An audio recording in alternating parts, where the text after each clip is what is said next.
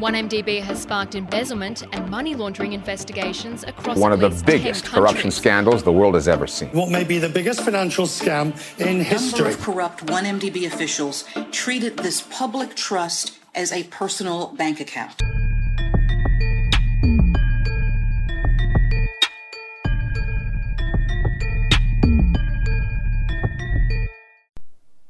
Follow us as we bring you into the courtroom where the biggest financial scandal in Malaysian history is being heard.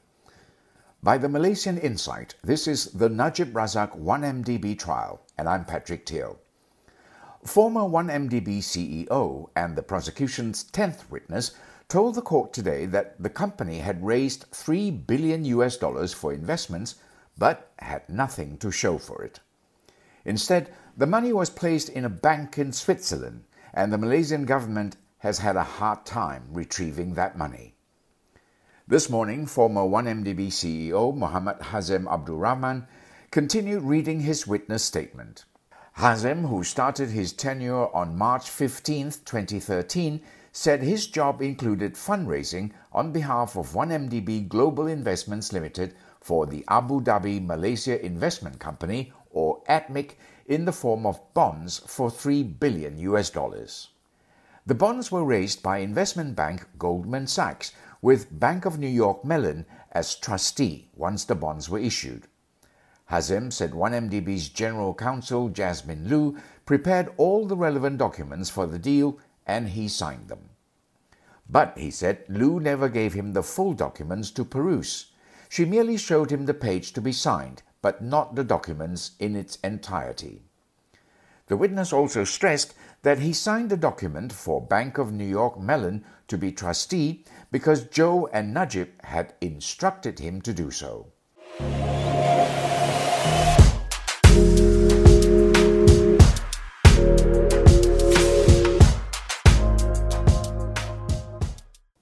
At the same time the bonds were being raised, an account was opened in BSI Bank in Switzerland under 1MDB Global Investments. Hazem said all the details were arranged by Loo and 1MDB's Executive Director of Finance, Terence Geh. The witness said Loo and Geh had many meetings with BSI executives Yak Yew Chee and Yvonne Seah Yew Foong to open the account and sign the authorized signatory forms. He and former 1MDB Chief Financial Officer Azmi Tahir had signed documents to open the account, with both of them agreeing to be authorized signatories to the account. Geh, too, was nominated by Jho Low to be a signatory. He was to sign any documents on behalf of 1MDB Global Investments for BSI. Jho had informed Hazem about Geh's role in an email. Despite raising 3 billion US dollars, Hazem said not a single business operation took place under 1MDB Global Investments. As for his role as director of 1MDB Global Investments, Hazem said Jho made him the director in private. He also alleged that Jho was in cahoots with BSI bankers Yak and Seah to process the opening of the account.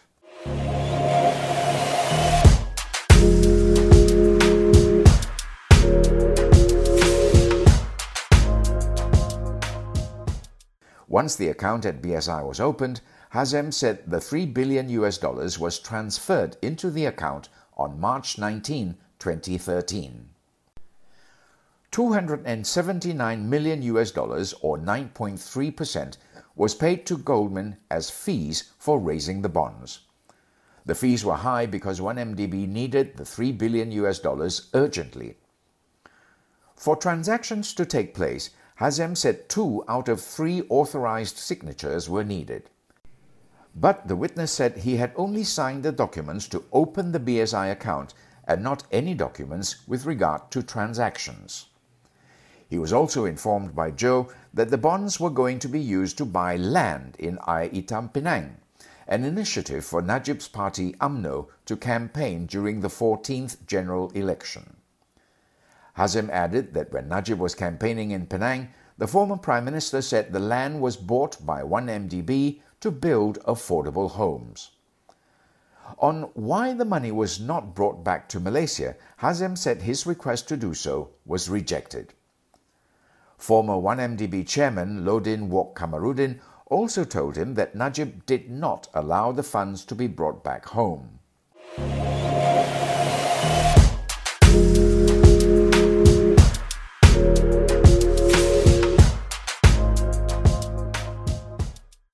After lunch, Hazem told the court about a meeting he attended at Najib's on November 29, 2013. Loo, Geh, and Azmi were also in attendance. The meeting, Hazem said, was held for the purpose of discussing 1MDB's investment through Brazen Sky. 1MDB's auditor, KPMG, was not happy with the company's explanation of what happened to the 2.3 billion US dollars in BS and had refused to sign off on the company's audit report. Then on December 15, 2013, Najib met with KPMG at his house in Jalan Langgak Duta. Hazem said Jho briefed him and Azmi on what to say before attending the meeting via email. The same email was also sent to Najib. Jho, the witness said, advised Najib not to talk to KPMG, but instead emphasized that he knew all about 1MDB's investments, especially Brazen Sky. Hazem said Jho also instructed Najib to tell KPMG auditors he was happy and had confidence in BSI. The meeting, however, did not convince KPMG to sign off on the report. Hazem said this left him with no choice but to replace them with Deloitte. With that, proceedings ended for the day. Hazem will continue reading his witness statement on Thursday. This podcast was brought to you by the Malaysian Insight. It is produced, written, and mixed by Revati Supramaniam. I'm Patrick Teo.